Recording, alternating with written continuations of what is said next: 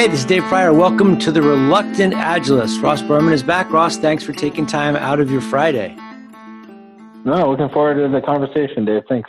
Um, the last time we talked, you were here with your son, with with Tom, and, and we talked about all the work that he's doing.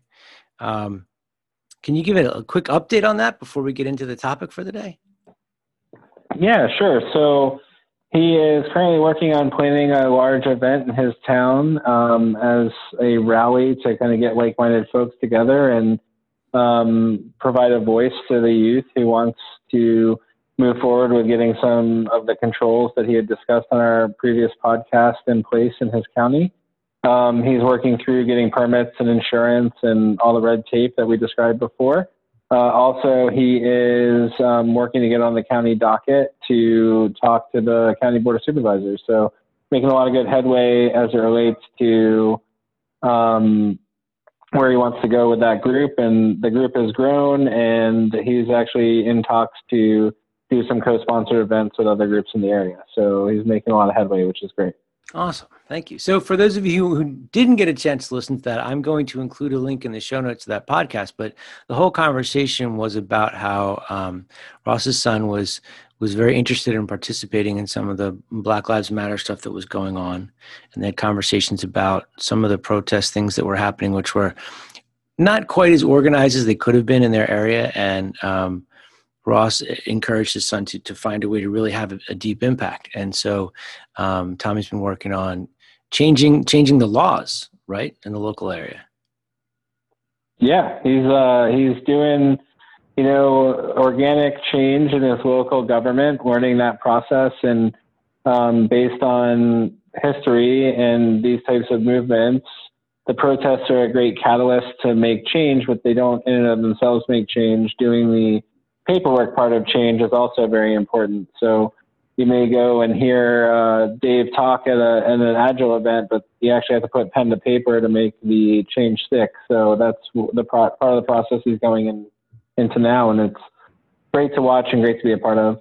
Yeah, it's really it's a really inspiring interview, and it's it, to me it's very heartening to know that that he's following through with all that stuff. So, um, tell him congratulations, and um, I'll also include a link to the group in case anybody wants to sign up and support the group in any way. Um, but that's not. Yeah, the, they might be looking for donations soon, Dave, uh, to get this insurance policy to hold their event. So, um, anybody who wants to check it out and, and be a part of it, and if you're local to the northeastern Pennsylvania area, or even if you're not, we have a lot of friends across the country have joined and, and put forward um, their opinions, and also uh, they're doing a call for speakers for their event. So if anybody has oh, wow. direct uh, experience or anything like that, and could make it to the area in a couple weeks to do the event, um, by all means, please uh, support the group. It's it's a great bunch of kids, and they're doing a lot of stuff um, in their community.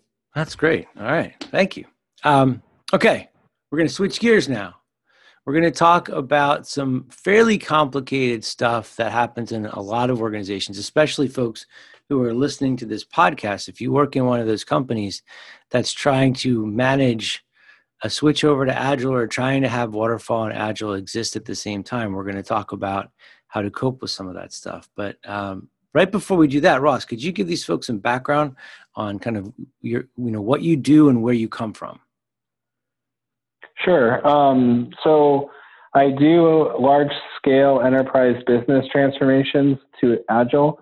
I primarily focus on the business side of the transformation. So how do we create the right infrastructure, process, architecture, and all those good things to enable the transformation to continue to be successful? Um, as you well know, and I'm sure all your listeners do, uh, agile transformations that happen just in the scope of the IT department are usually pretty um, successful, but they're locally optimized. And so once we start meeting intersection points around business planning and other areas of the business, like we're going to talk about today, where there's um, different complexity and different time horizons, uh, that software is a lot faster and usually adopts these changes quicker. So my focus has typically been on how do we get the business part of the group to change and feed into the software development process in the right way, but also change their mindset around how to do business planning as a whole um, across all the avenues of business. All right, cool. Thank you. So I'm going to try to summarize it make it really short, you you actually use some of the words beforehand, but for all the companies that say they're doing Scrum or Fall or Wagile or whatever they want to call it, they've got one foot in the pool of agility, and the entire rest of their torso is still locked in the cement brick of waterfall. And they're trying to have both things happen at the same time and coordinate stuff and plan stuff. And my experience has always been that every time that happens, whatever deadline is established between two teams, the agile people are standing there waiting, looking at their watches, going, Where the hell are those waterfall guys?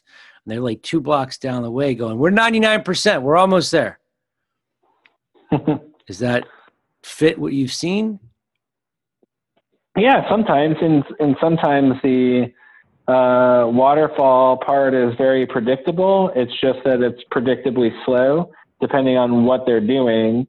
And a lot of times the agile folks are waiting, but they're missing a lot of opportunity from an innovation perspective um, to implement some of their things. So they're going off of that two year old plan.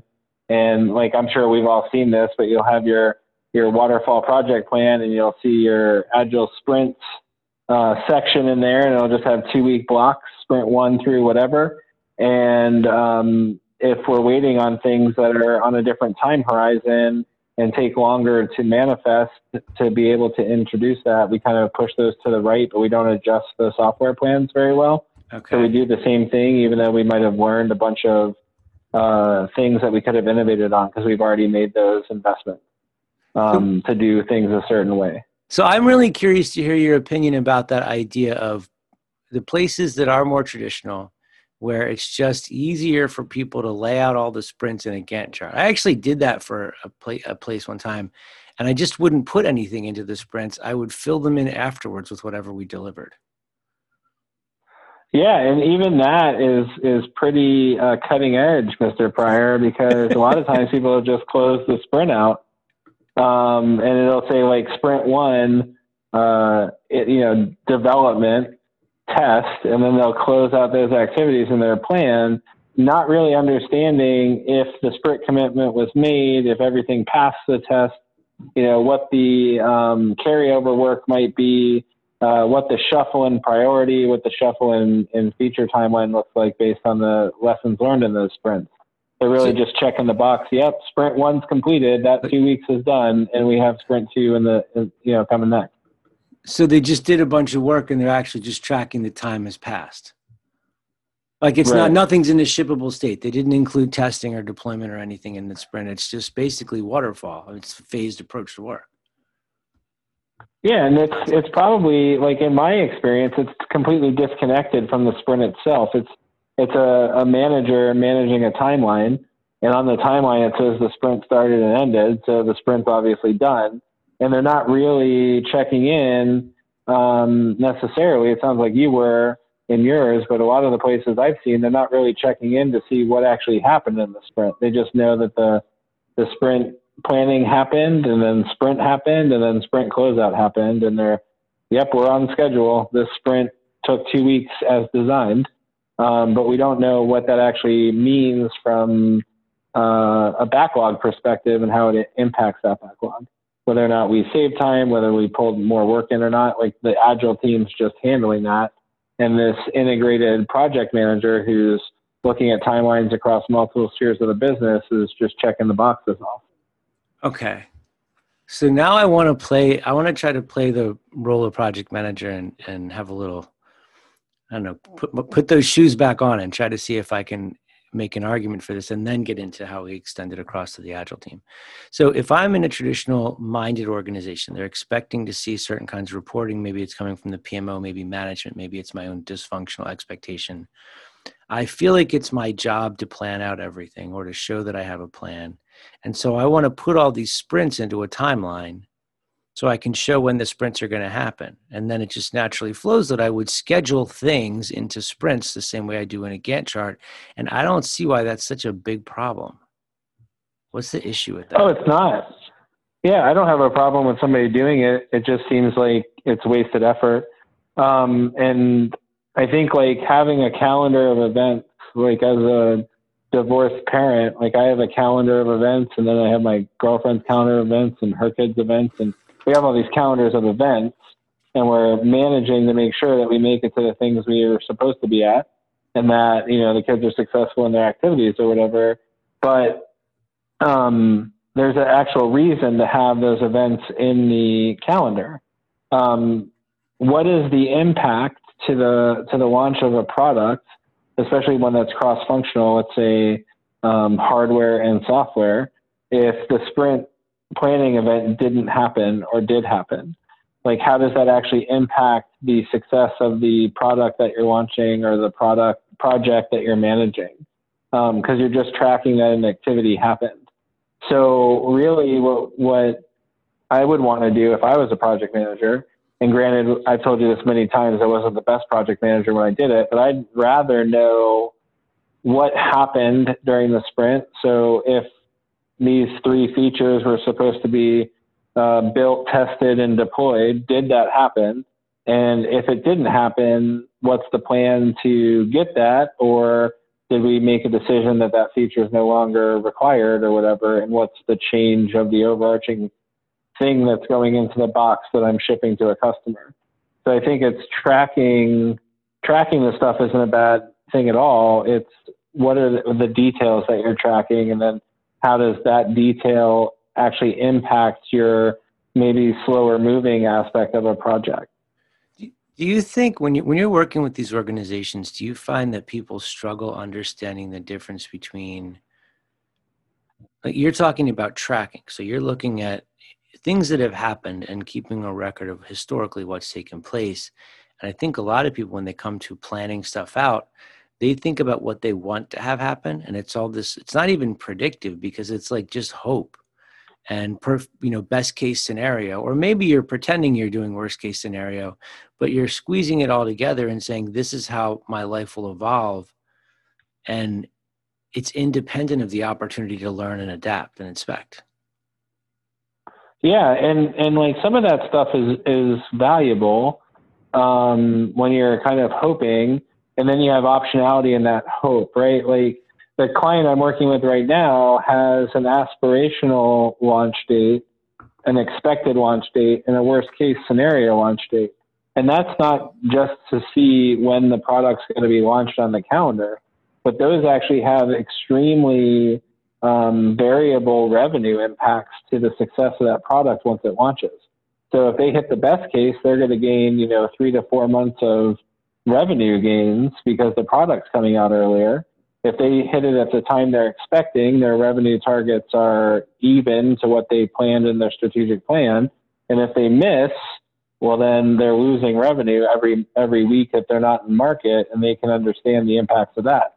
So it's tracking the date for a purpose. When I'm just tracking a sprint open close, I'm just I'm basically saying, yep, Monday, Tuesday, Wednesday, etc. happened and now they're behind us and the next monday tuesday wednesday are going to happen and we're not really getting into the meat of how that impacts overall the success of the business we're just tracking that the sprint cycle is the sprint cycle okay um that's why i always laugh when when people are like i don't know if we're going to hit the date I'm like well the date's coming i don't know what we're going to have when we get to that date but i know that you know I have a better way of saying is, that. Is coming. I have a better way.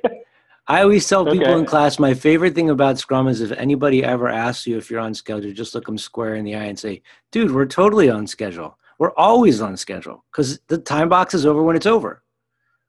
If you want to know right. about the work, that's a completely separate conversation, but we're always on schedule. Yeah, it's funny because like, it, and it's it seems like such a crucial, important thing to keep your eye on, but without the other detail, it's completely irrelevant because you know every day in the year is coming. So yeah, we're gonna hit you know August 31st. We're gonna hit September 30th, but we don't know what we're actually going to have when we get there when we're just checking off the the thing the making sure the activities happened How, we're not getting into the meat of what's the output of those activities do you find that i mean it seems to me like agile people like they just having a conversation about whether or not the date's coming is not something I feel like I have to have. What we'll have by a certain date or what we have by a certain date, um, that is a conversation I'm having. But with the waterfall, it always seems like this, and I made this assumption. I'm saying this is somebody who's done this myself. the assumption is that work happens as planned and when the date hits everything we planned by that date will be done and if that didn't happen somebody screwed up potentially like there's no allowance for the up, fact that or- things go sideways Yeah, yeah. If you have a plan written on paper for a year and anything unpredicted happens, it could be a positive or a negative return, but there's going to be an impact to the date at which you're going to be done. yeah So something novel could happen. You're like, holy crap, you know, this thing we didn't expect to happen until December happened yesterday.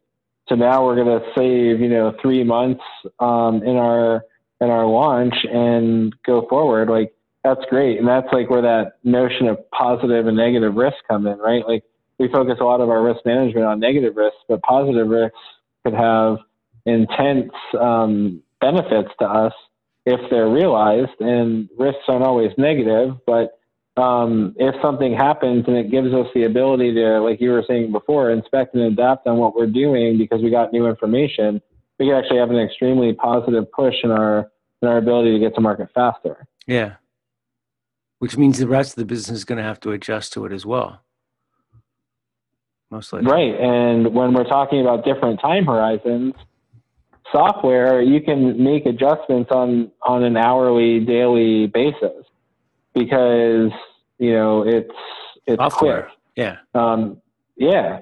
When you're dealing with things on different time horizons, like um, manufacturing hardware or building a new pharmaceutical drug or something like that, like there's there's a lot of set in stone kind of time horizons that you have to deal with. So when you learn something, the impact is um, uh, potentially greater because if you learn like, oh, my new COVID vaccine kills COVID, but it gives you, um, you know, the flu. Yeah. Uh, maybe we don't want to put that out, or um, you know, the COVID vaccine keeps you from getting COVID, but um, degrades your immune system to something else, right? Like yeah when you learn that, um, you're you're probably learning that a year before you're going to production because there's a lot of strict regulations around um, how that drug is going to come out into the market, and that that could impact what you're going to do from a software perspective.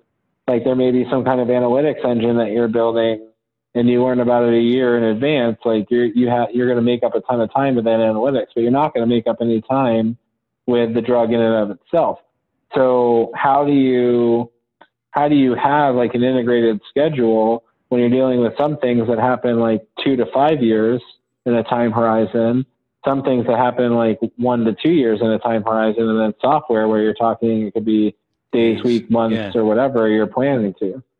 But doesn't in some ways it almost seems like it's it would be easier because all that if it's hardware or whatever it is, you know, manufacturing stuff, those are kind of known things. I mean, in, unless there's some massive change, we can look at what's happened in the past and guess how guess how long it's going to take to manufacture enough of a vaccine to get it around the planet, or guess how long it's going to take based on what we've seen to get this package from point A to point B, or deploy servers to all our offices. I mean, those aren't things where we are necessarily inspecting and adapting as we go. I mean, we could, but we could also not. Yeah, and I think your inspect and a- uh, adapt cycles are in different phases, right? Where like in software, you can inspect and adapt every time you have something uh, able to be deployed. Um, Okay. Where with these manufacturing things, you have to do a lot of the learning before you, you know, start putting materials on a production line. Because once you start putting materials on a production line, you start pumping out, you know, hundreds of these things an hour or whatever um, like the ship has sailed or you've just wasted all that inventory and, and investment into those devices. So there's some times where um, you need to be able to be um, agile, but you're agile in your planning cycle, maybe not in your delivery cycle as it relates to building a device or building a, a new vaccine. Okay. So it's almost like you have a higher um, risk of variability of, of stuff like this in the beginning than you might further down the path, or with agile work as opposed to manufacturing type work. Right, and that's where you get into what how do you create an agile business model when you have these multiple time horizons of manufacturing at play where you're trying to get all of those different time horizons to the client at the same time. So how do you push your agility?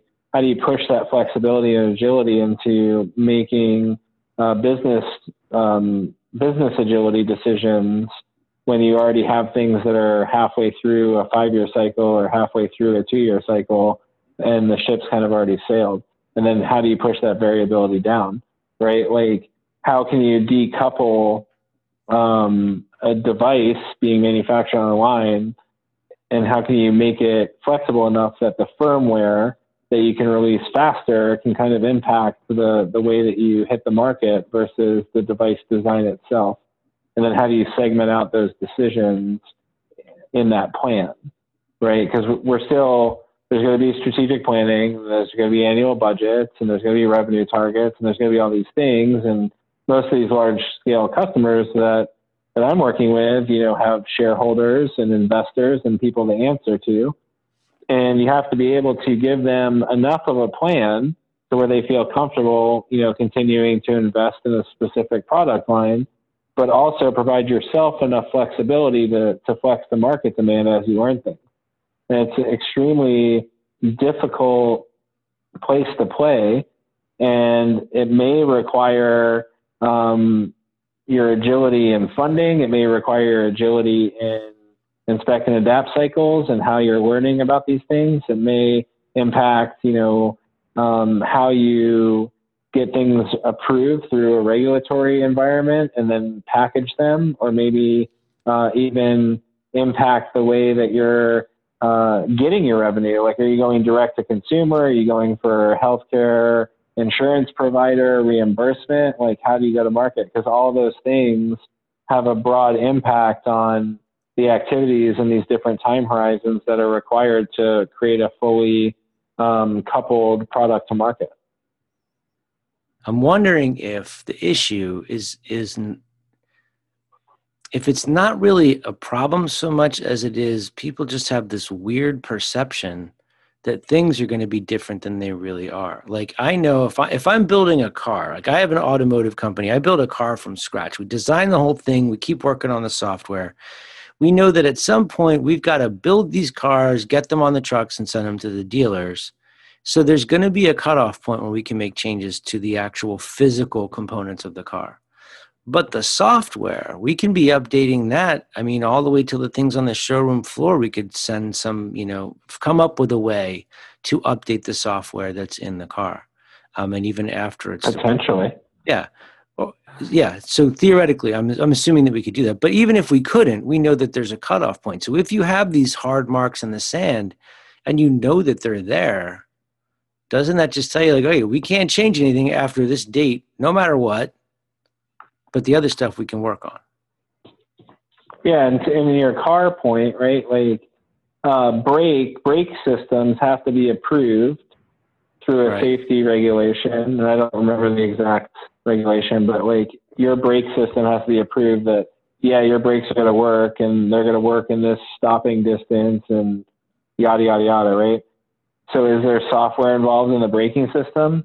And if there is software involved in the braking system, how variable is that software once you've gotten the braking system approved? And then is that part of a single build that goes into the car? Or is that a separate capability of software and hardware that goes into the car as a um, particular, you know, product or a particular unit that the manufacturing line has to pick from, but then other software can be variable. So now you're like, okay, we need to get this thing that's regulated approved in this manner, but like the way that the software works for the radio doesn't need to need to follow those same stringent guidelines. So how do we increase our agility around the direct to consumer, the things that the consumer is going to care about, like how easy it is to switch my radio station while I'm driving or switch between my Android and your iPhone um, when we're you know shuffling music on our road trip or whatever. And the braking system software is a year old because it got approved to brake the car in a certain way. I think that's awesome. You just completely destroyed my entire theory. like I'm thinking about the shape of the car, the actual physical body of the car, and yeah, that's going to have a cutoff point. But if the software that I'm creating, if I'm tweaking it, I get the braking system approved, and if I want to make changes to the braking system after that, do I have to get every single minor update revalidated? Like, where's the cutoff point there? So I guess that does get a lot hairier. Right, and when you're when you're thinking about like uh, drug protocols for clinical trials or medical device protocols for human factors validation um, to make sure that the device or the drug's not going to kill anybody, um, it's it's very similar. So how do you componentize not only the hardware or not only the hardware and the molecule working together, and then also the software in a way that you can push some of your market variability to certain software components, knowing that other software components are relying on hardware components that have to be approved. And that some of those may, some think, of those software components may change. Right. So this and is if a mess. the regulated software, yeah, if the regulated software components change, then you have to get it resubmitted. But if the non-regulated software components change, maybe you don't.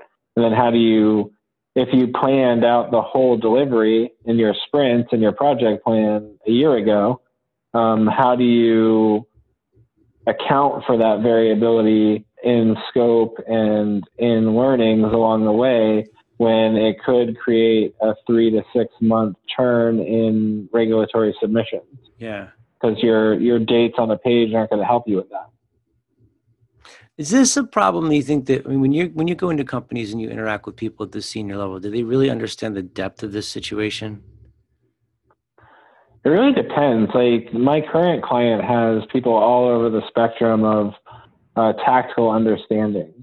So at the executive level, like some of them grew up in the company, you know, and started soldering chips on hardware, and are now, you know, in a, a VP, senior VP level at the company making business decisions. Um, and some some people, you know, come from other places that were just doing software, just doing um, devices without the the addition of actual yeah. molecules in the drug space, and they have a different view.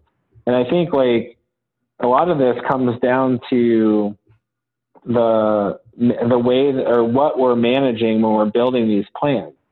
And honestly, what I've seen on the pharmaceutical side, at least with the, the people I've been in contact with, is they're managing the submission process and the creation of documents. And they're not really managing the development because the development happens in other areas of governance and other controls that are put in place. So we have the overarching process to get the thing submitted and approved for use by the patient, and that's really document a documentation problem and making sure the documentation gets approved. And then product development is you know kind of given to the experts who do the different products. And they're two separate separate streams of work. It could be three separate streams of work, right? Because you could have or four. You could have a drug, you could have a device, you could have software going to the patient, you could have software going to the doctor. And then so the documentation. and the documentation and the documentation happens on all four of those, but if you're submitting everything together, there's a round of documentation that's for all four things at once. Um, at, at a slightly different level of documentation, but depending on how you're going to go to market, like if you were just selling a braking system and you were Mopar, to go back to your um, car analogy, yeah. if I was just building a replacement brake system and I wanted to update the software on the brake system, I could do that as long as it would still fit in the car and still work with the car's main computer. No problem, but I would have to get that braking system reapproved.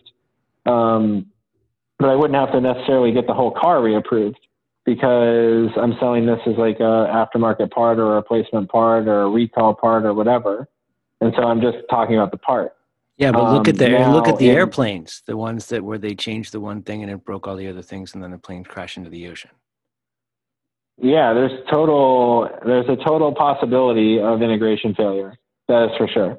But from a regulatory perspective, they may not need the proof that everything else on the car is going to stay together. Like you could put this brake system in and the axle falls off, right? Like you probably would figure that out before you submitted, hopefully. Um, but um, if you didn't for some reason, then there could be an issue there. But with medical regulatory stuff that pharmaceutical companies have to go through, um, how you're going to market, um, how you're going to market will dictate the level of scrutiny and the amount of paperwork you have to submit to get approved. And then that also gets, that could be impacted, you know, a year before you even start the project based on um, your, so how you're planning to book the revenue.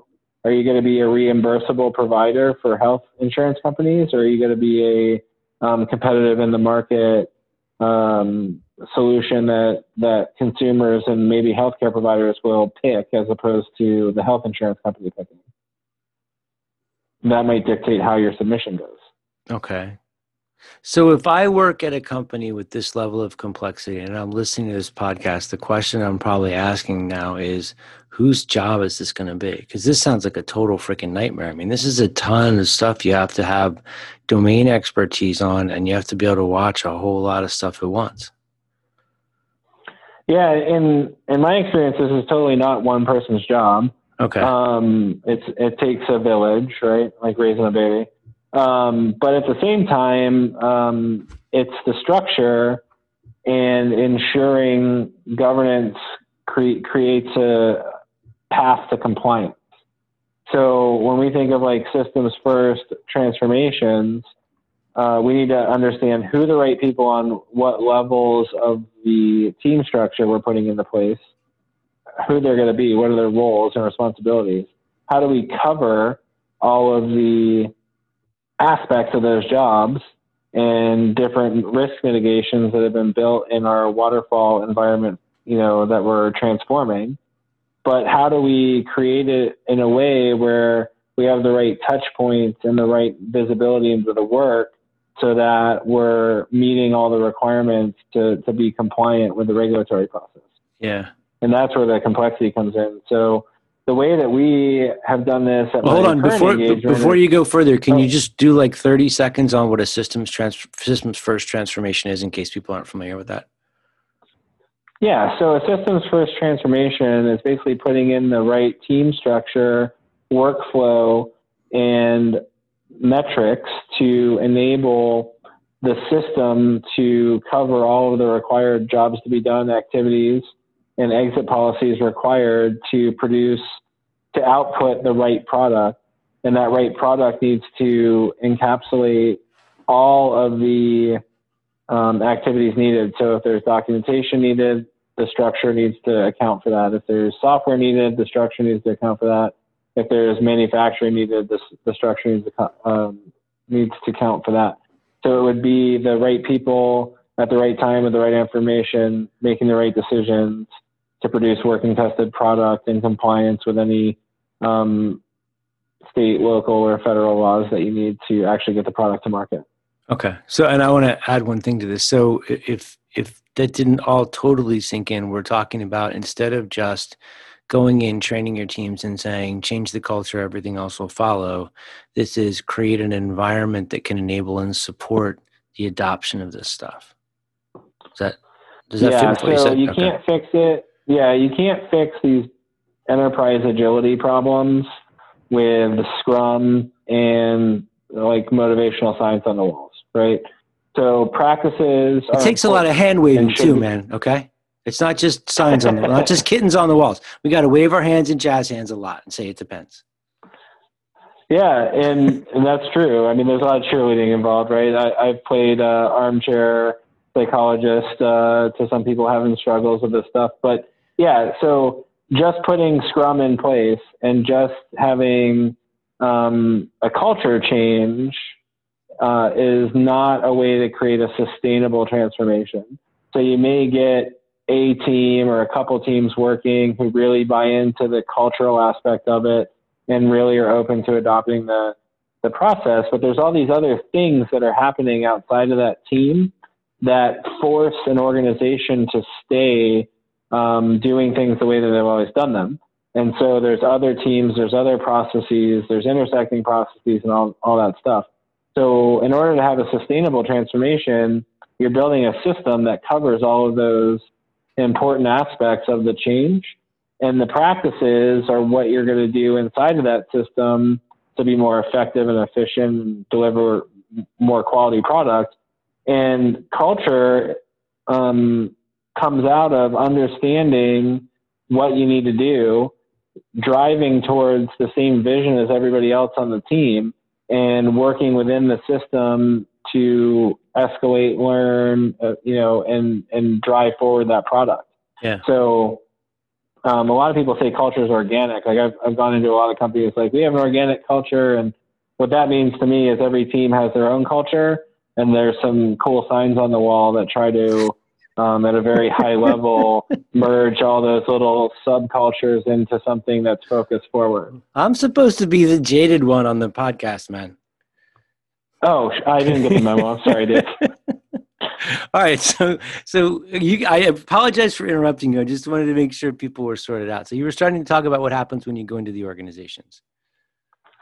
Yeah, I mean, so you talked about whose job this is. Yeah. So what I've been working with in my current organization is where do the PMO type people, so our program project portfolio manager type people, where do they fit into the system to provide the right level of oversight and reporting on what's going on across all these different time horizons and what what do I do with them? Because right, you know, in our initial part of the transformation, we kind of left that group alone because we were focused on, you know, just software, just doing the, you know, software delivery aspect of the change. We got the um, product team kind of going, and that was a cross-functional team across most of the different organizations. We had a portfolio team that was cross-cutting across all the organizations, but all these cross-cutting people were really just kind of hyper-focused in on how do we get this app, you know, through the process.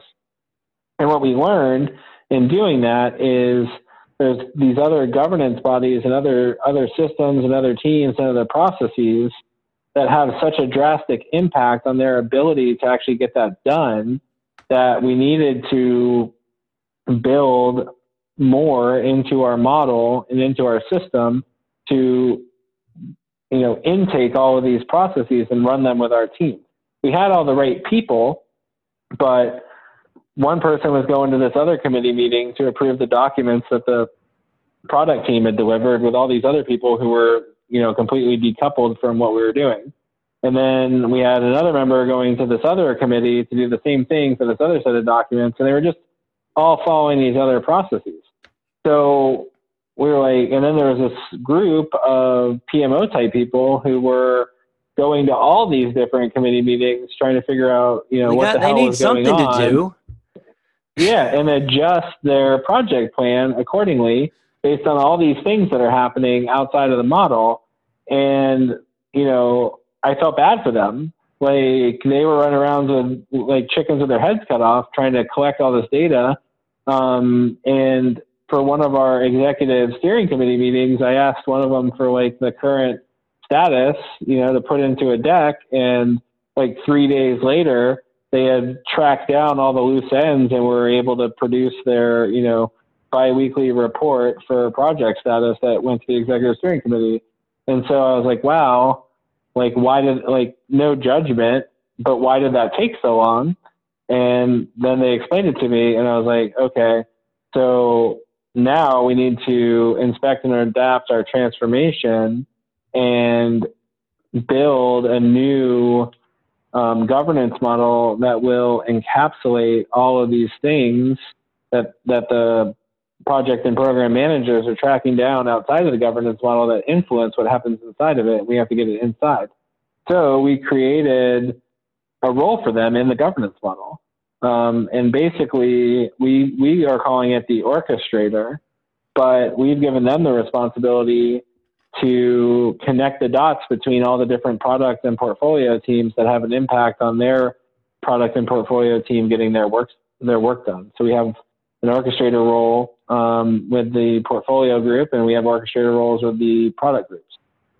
I like I I really like the name of it because I always I always felt like part of my job was being a conductor in a symphony, like getting all the things to dance together. But this also sounds a lot to me like uh, Mickey went and got the, the brooms to dance, and now there's a flood, and they're trying to coordinate all these impossible things. It's just so much to watch. Yeah, and it's so much like we've had like joking conversations about this before, right? Like when we talked about PMO versus ATO on the Yeah. other podcast you do. Um, but we were we were really talking about how the PMO people are used to having kind of control and are used to kind of dictating the flow of work, right? Like whether or not it was a good way or a bad way, like we could probably spend an, an additional hour talking about that, but that's what they were doing. And when we get a systems first transformation in place and we create transparency from an investment decision all the way down to the code that's being executed on a delivery team that enables that investment decision, um, a lot of that driving the flow of work goes away. And Yeah. so then, like a lot of agilists, like their next reaction is, well, we don't need project managers anymore. and like my response to that is always like, you have no idea what these poor people are doing in order to produce like whatever charts they're producing or in order to make sure that you get your Yeah. device you need to put software on or whatever. But it's not that we don't need them. It's that we don't need a separate group. We need them as part of the team. And the way I've kind of described why and what they're doing is we have product and engineering folks. So our product manager, product owner, our solution architect, system architect type folks, and they're always focused on what are we going to do and when are we going to get it done. And they're focused on their portfolio, their product team, their delivery team. Right. So I always call them like the department of the interior because they're focused on what's happening inside of our group. Why would I want them spending their time focusing on all the other minutia noise outside of that system um, that needs to happen in order to get that stuff done? And so, like at the very basic piece, when you're talking about Scrum, the Scrum Master's job is facilitate the process and then orchestrate dependencies across teams. So our project manager program manager folks are kind of doing that already. They're just doing it outside of the system. So let's bring them inside of the system. And then I always refer to them as like the department of the exterior. So everything that's happening exterior to the portfolio product delivery structure is being managed by this people, by these people, and anything that they're bringing in from a, oh no, this other team's going to be late, or hey, guess what, this other team was early, they'll bring into the Department of the Interior, and the Department of the Interior will reshuffle the plan accordingly based on on that information. So they really work together um, very stringently. It's just they're focused on different things. I don't want that orchestrator person focused on what and when that's happening inside. I need them focused on what and when is happening all around the team Yeah. so that we can have this team focused on the task at hand. And I think that's what gets lost in a lot of these transformations, especially when you look at groups that have like uh, release train engineers or super scrum masters or whatever you're calling them. They're really like agile practice focused. They're not necessarily dedicated to figuring out what the hell is going on outside of the group so Yeah. we can track that down and make sure that we're adjusting our, our plan accordingly. Yeah, I worked with a team where I was a project manager working with the Scrum team, and and my job was keep the rest of the company away from the Scrum team and keep the Scrum team away from the rest of the company. So, I was basically just like translating stuff from one side to the other, and I always looked at it like my job was just to reduce friction because there was a lot of animosity between the two sides. So, make it easy for each side to do their work. But I think where I can see a lot of PMs would struggle with that is it was so behind the scenes. They had no star time at all. And I'm not somebody who craves that, but there are a lot of people that like to be kind of the, you know, the big person, um, which is where orchestrator might be really cool because they're going to go out and buy tuxedo jackets and get their little conductor stick and and a podium and tell all the sections to get ready to play. But I'm wondering if there are people that head down that sort of ego-driven route, it, it almost seems like everything you're saying is true, and at the same time, it's kind of like they're one of those cops in the middle of a you know a intersection, and instead of using the stoplights, they're waving people in which direction at which time to make sure nobody crashes. Does that fit? Right. Does that fit, or is that too simplistic? No, I think that fits. I think um, I don't. Project managers are so expensive and they're valuable, so it's not like a, a sunken cost. I'm not going down that that hole, but I think that Scrum Masters can kind of fill that void um, at the delivery team levels, and I would rather focus my high cost, you know, super qualified project management type folks, you know, orchestrating across product tiers. It'll also enable the scrum masters kind of grow and learn that higher level of orchestration and they can decide like you know do they want to keep on engineering focus? Do they want to move into a orchestration focus you know? Um, because a lot of times you're gonna you're gonna find scrum masters who are kind of new to the organization maybe even new to um, doing any of this kind of work like fresh out of college type folks they might not know exactly what they want to do. Yeah. Um, the other thing is like when you start merging, like there's a lot of talk, and we kind of delved into this a little bit on our PMO ATO talk, but like we talked a lot about the PMO becoming the ATO or the PMO people reporting into the ATO. Um, I, I try to steer away from that because I want the people who are focused on the work reporting into some structure who's getting the work done. And the ATO is more about the transformation. So I don't even like when Scrum Masters report into ATOs or I've seen some places where like product owners and Scrum Masters are the agile position, so they report into the ATO. Like the ATO shouldn't be a um, a full time thing. It should be happening while you're transforming, and then as you kind of move into a place where you're continuously improving and things like that, the teams themselves should be able to handle that change. And so okay um, ATOs probably aren't like a permanent organization that you would need to have. It's something that's very important during a transformation. So does it get? Re- I, am going to ask this, and then I have one final question before we wrap up. But does it get replaced, or is it? I mean, because it sounds like you just replaced. said that after after we're agile, they just figure it out. No, I think like I don't. I think the organization dissolves, but I think the people in the organization stay.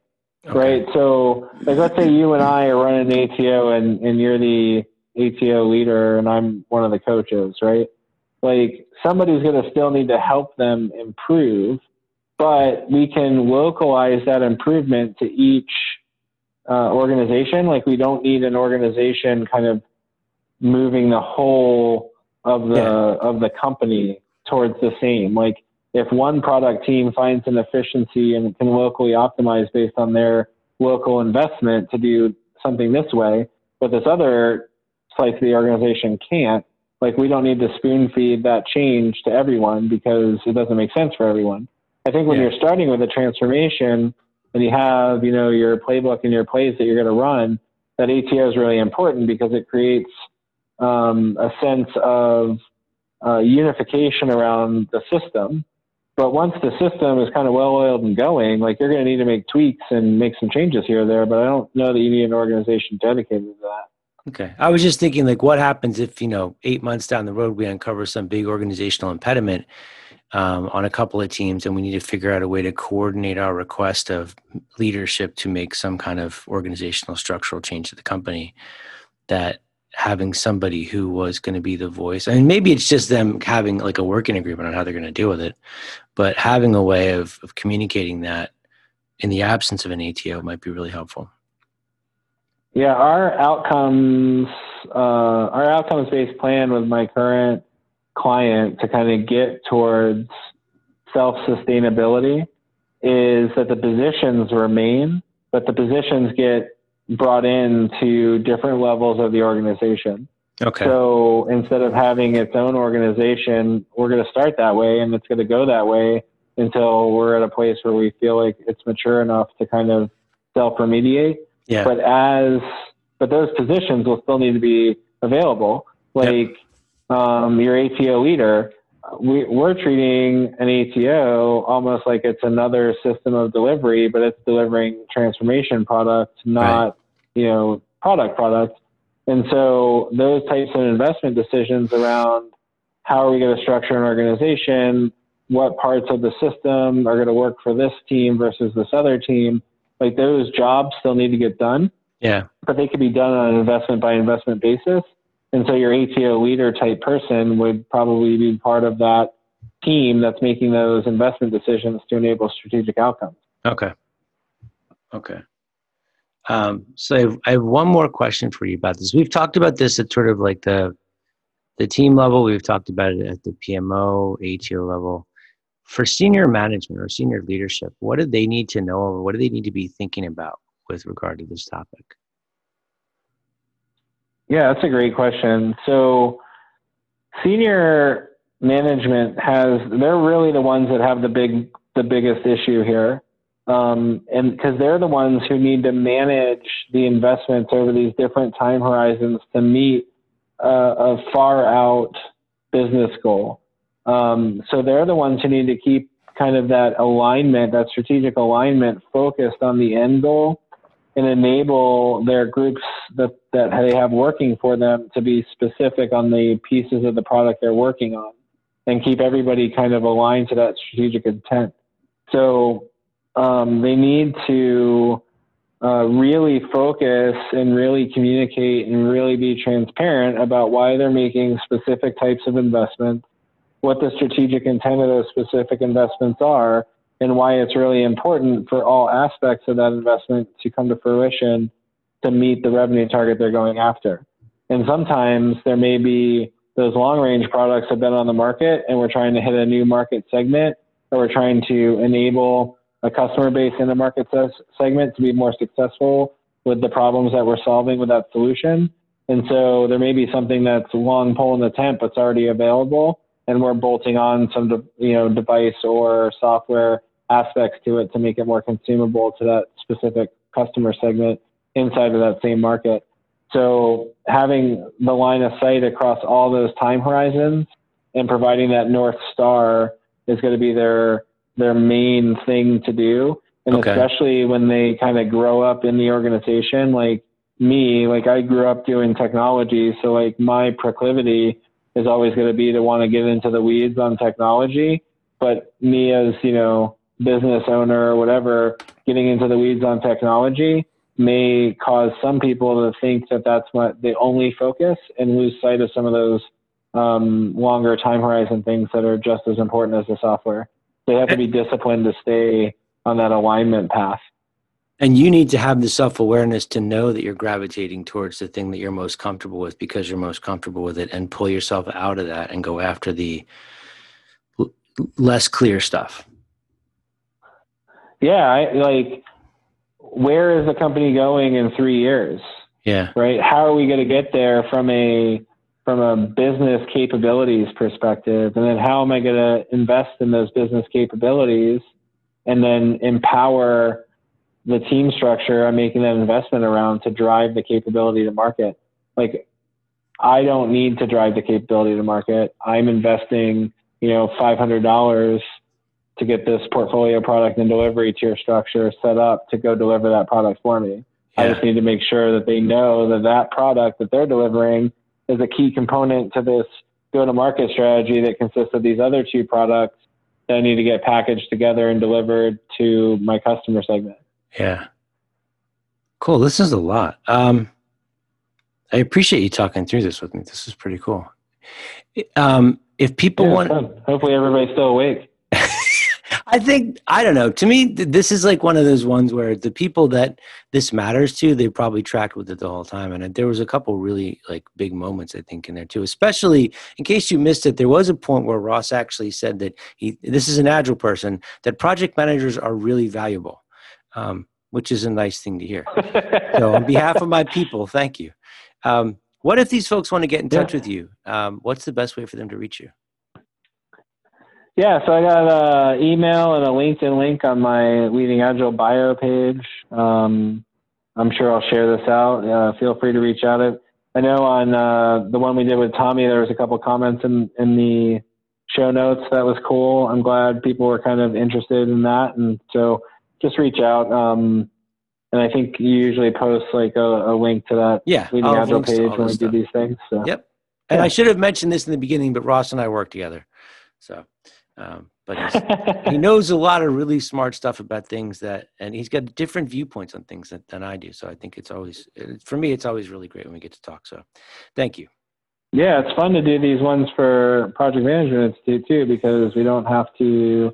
We don't have to um, sell. Yeah, t- yeah, no selling here, right? Just a cool discussion. yeah. Cool. Thanks, man. Well, I hope you have a great weekend and tell, tell your son good luck with his, with his work. Yeah, I'll pass it along. I'll, I'll make sure uh, he and his buddies listen to the podcast so they hear their shout out. cool. Thanks, man. Thanks, Dave.